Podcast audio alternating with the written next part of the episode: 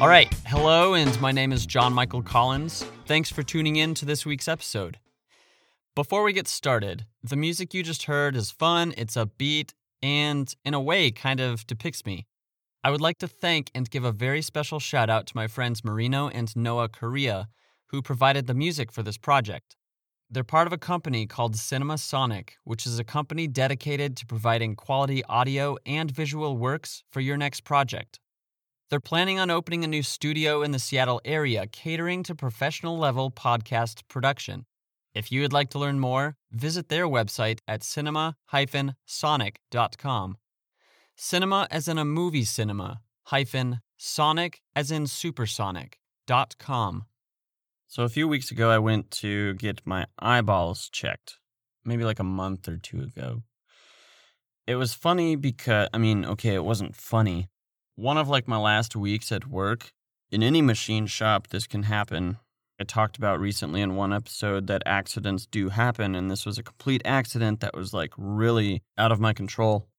And you could go into like, yeah, talking to me about what I could have done to prevent this, but ultimately, like, it's in the past and it doesn't really matter. Like, I had the talk with a friend about him falling and grabbing the thorn bush. I didn't mean to do this, but out of reaction, I'm just like, what could you have done so that didn't happen? Like, what if you turned your body this way? And after I said all that, I felt bad because it didn't really help. It just kind of makes you feel bad. I was wearing safety glasses. Safety glasses do help out a lot to prevent things from getting in your eyes. And you might make fun of somebody for actually wearing them, but actually, like, I would like to see the rest of my life if I can do something to prevent it.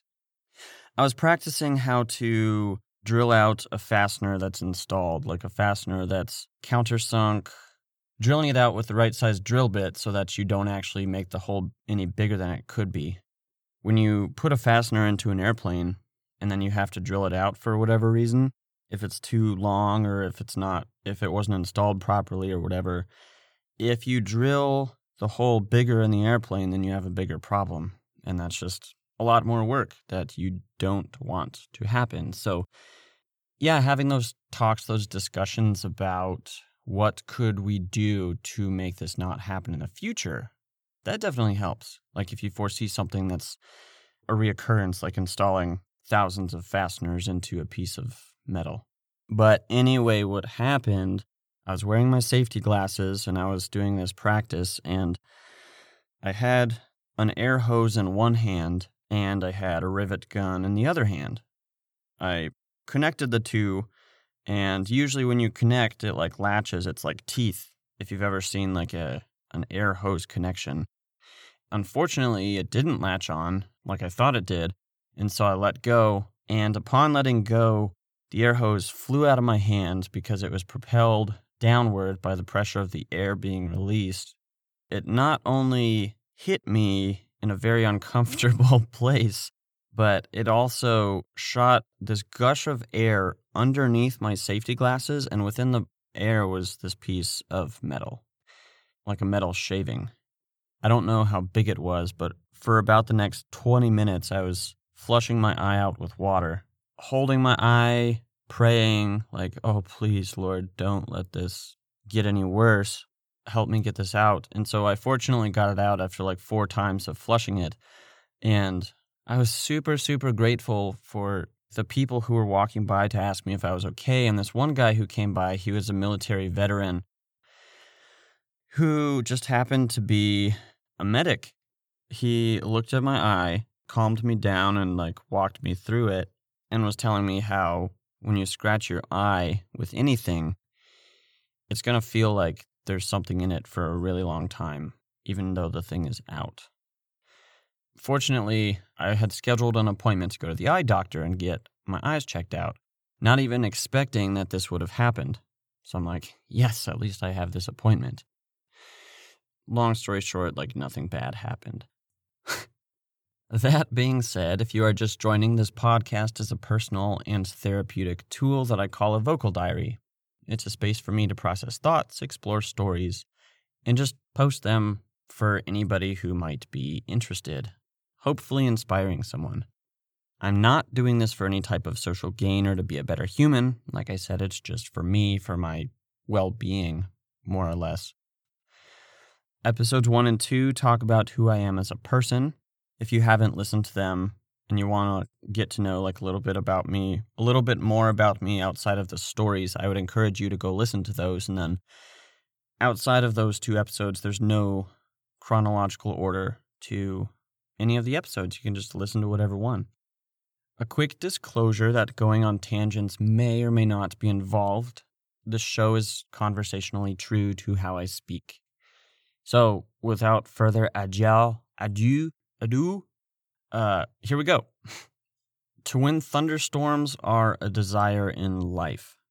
The thoughts leading up to this move, one of them, I'd been thinking a lot of like, okay, in more of a permanent place that I want to want to live, what are some criteria that I like want? What are some things that would make me enjoy living in that place? One of them is thunderstorms.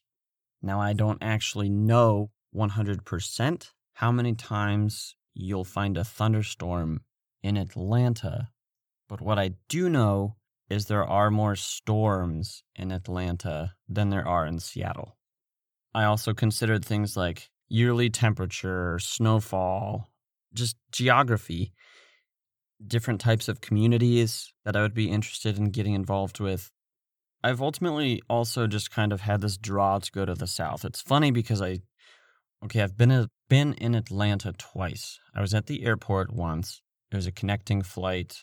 I also spent like a day there. And I was like, I could never live here. But I said that because of like traffic. And now that I've lived in Seattle, I'm like, never say never because the traffic in Seattle is pretty bad. Without a doubt, like traffic in Atlanta is probably worse. Yeah, thunderstorms. When I lived in Colorado and Iowa, I know this sounds like a really, really weird thing to like. And I kind of talked about it in my last episode, actually, about chaos. Thunderstorms, there's something beautiful about them and drawing and captivating. My time spent in Seattle, almost three years, I heard thunder and saw lightning probably less than 10 times. Not very much at all. It's ultimately like a rainforest, just with a lot of trees and, I mean, obviously buildings, but it rains more and it's it's located in part of the world where there's actually this atmospheric river that drops a bunch of rain, rainfall onto it, which is why it rains so often in Seattle. And actually, people think it rains more in Seattle. Yes, it rains more frequently, but the actual amount the amount of rainfall is not as much as you'd think because when it rains in Seattle, it's more of like a mist, whereas say Texas, when it rains, like it downpours a lot. Texas and Iowa and yeah. So the overall amount of rainfall between Seattle and like parts of Texas are are the same. My time of living in Iowa and Colorado, I just I love thunderstorms. I remember even one time flying into Dallas, Texas for a work thing. Like we flew into this flash flood warning, I was like, "Oh my gosh, this is awesome!" And when we were waiting for our rideshare vehicle, there was just this crazy storm that we were in the middle of, and I felt like a dog, super excited about life because I hadn't seen it for so long. Thunderstorms being a desire, it's gone back for a super, super long time. And I also remember a time in Iowa, there was a thunderstorm that kicked out the power, and my family and I, we were like all sitting on the same bed, just like talking, hanging out with lamps, battery powered lights because the power was out and it was fun.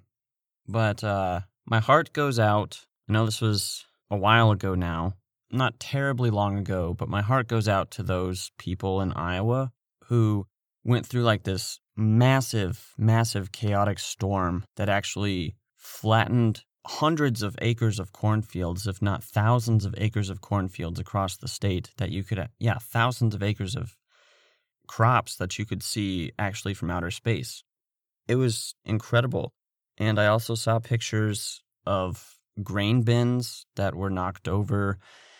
I can only begin to feel for what they had to go through because one of my friends posted something saying that God must be really angry. So he just unleashed this giant storm on Iowa, which something silly, but God is a loving God and he loves you. So, thunderstorms, try to think about things in life that you desire. to when I travel to unknown places. Yeah, a lot of times I've gone to places that I shouldn't have gone. Like one time I went to Minnesota and I just kind of stumbled into this mentality that kind of put me in a mental funk for quite a while. And it was kind of upsetting, kind of depressing, kind of unhealthy, just a mix of everything. It's very bold to go somewhere out of your comfort zone. It helps tremendously to know somebody where you're going. I definitely have a limit as to I'll go to this place if I have a plan. Like, I have friends who go to other countries or traveled on a whim, kind of just going there and seeing what happens. I'm not quite as comfortable doing that. Not saying that they didn't have any stability in it, but I like to have some footing already established instead of establishing the footing as I go. But with my faith, I know that I can go anywhere. Jesus is with me. I mean, this, this world is a dangerous place.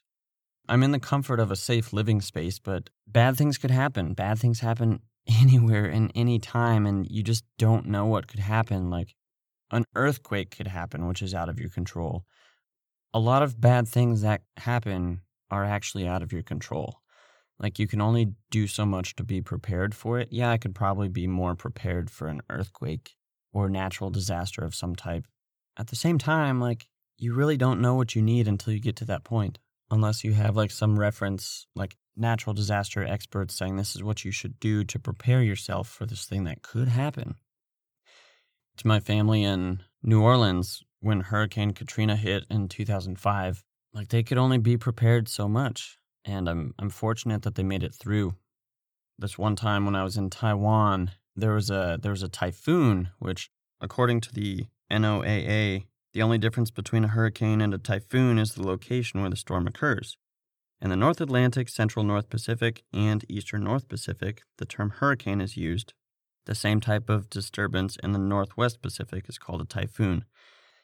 The typhoon that I experienced wasn't as strong because we were more inland, but we went to this island called Green Island off the southeast coast of Taiwan, where actually where we stayed, they're like, yeah, the week last week, this was really, really bad. In northwestern Taiwan, where we where we were staying, there were cars knocked over, there were trees knocked over, but the damage wasn't as severe. So unknown places are definitely scary, but as long as you have some footing to hold on to, whatever comes ultimately won't be as bad. Like one of my biggest fears is an earthquake because the ground is falling out from underneath you and you can't really do anything about it. The instinctive fear behind that is a lack of control. And I mean, you can apply the same thing to a tsunami, a typhoon, a hurricane, a tornado. Like something is happening where you're just you're taken out of your element and you you have no control over it. It's this mental thing of whatever happens, happens. I will do my best to kind of stay away from that. But if it comes, there's not much you can do. And you can either worry about it or you can try to make peace. I mean, the natural human reaction is to worry and be fearful.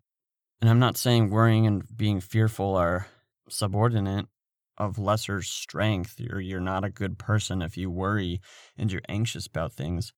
I get anxious and fearful and scared about things too. Like I was camping next to this river and I was like, uh, what if there were a bear?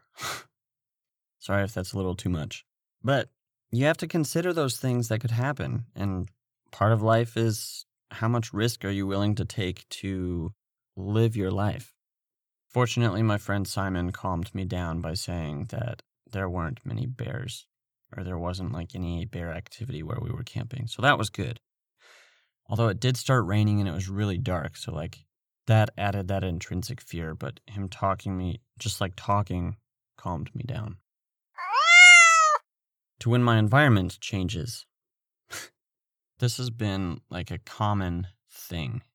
Ever since I was born, I've moved at least 20 times, and I'm adding now to that list. And just more and more, I'm like getting so tired of moving. But one of my good friends said, You're like a leaf in the wind. When the wind comes, you go with it. I mean, I don't always go with it. I feel like this move definitely, I don't have to go, but I want to go. My old college pastor, he said the phrase, an oak tree doesn't grow overnight, which is definitely true. It definitely can grow overnight by the act of God, but normally it doesn't grow overnight. It takes years upon years. I've seen so many beautiful trees in the last month of being in Seattle, just exploring and adventuring. I learned generally what size just by eyeballing a tree, roughly how old it might be. And it's like, wow. When you when you look at a cross section of a tree, if you cut it in half and you see like the you see all these rings, you see the center, which is like the original first growth of the tree. You can tell how old a tree is by counting how many rings it has, which is cool.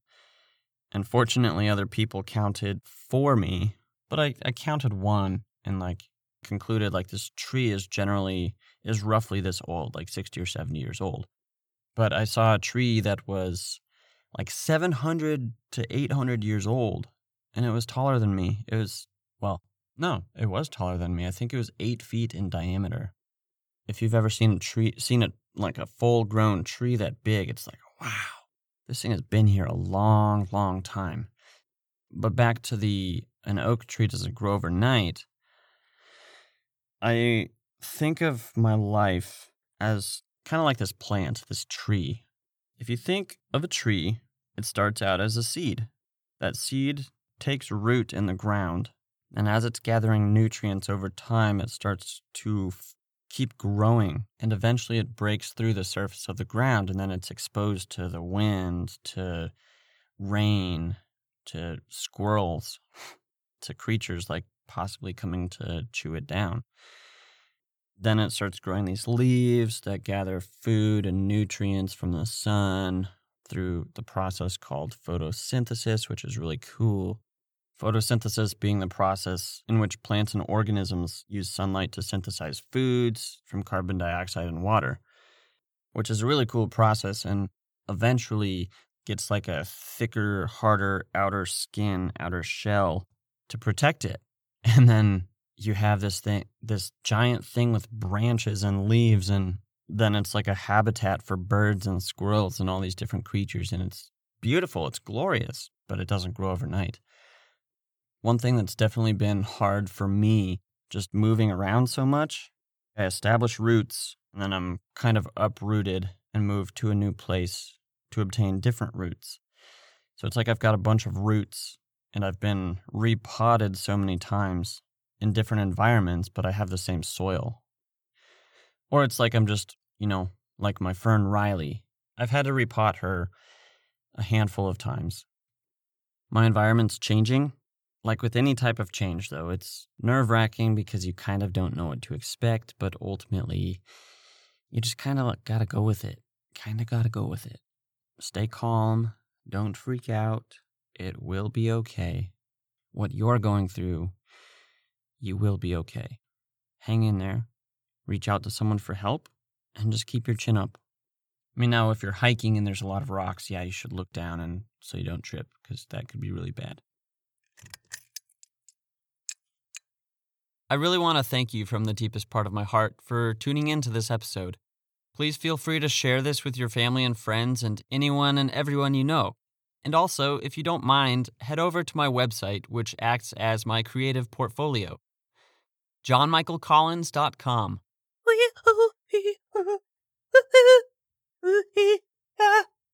Thanks for listening.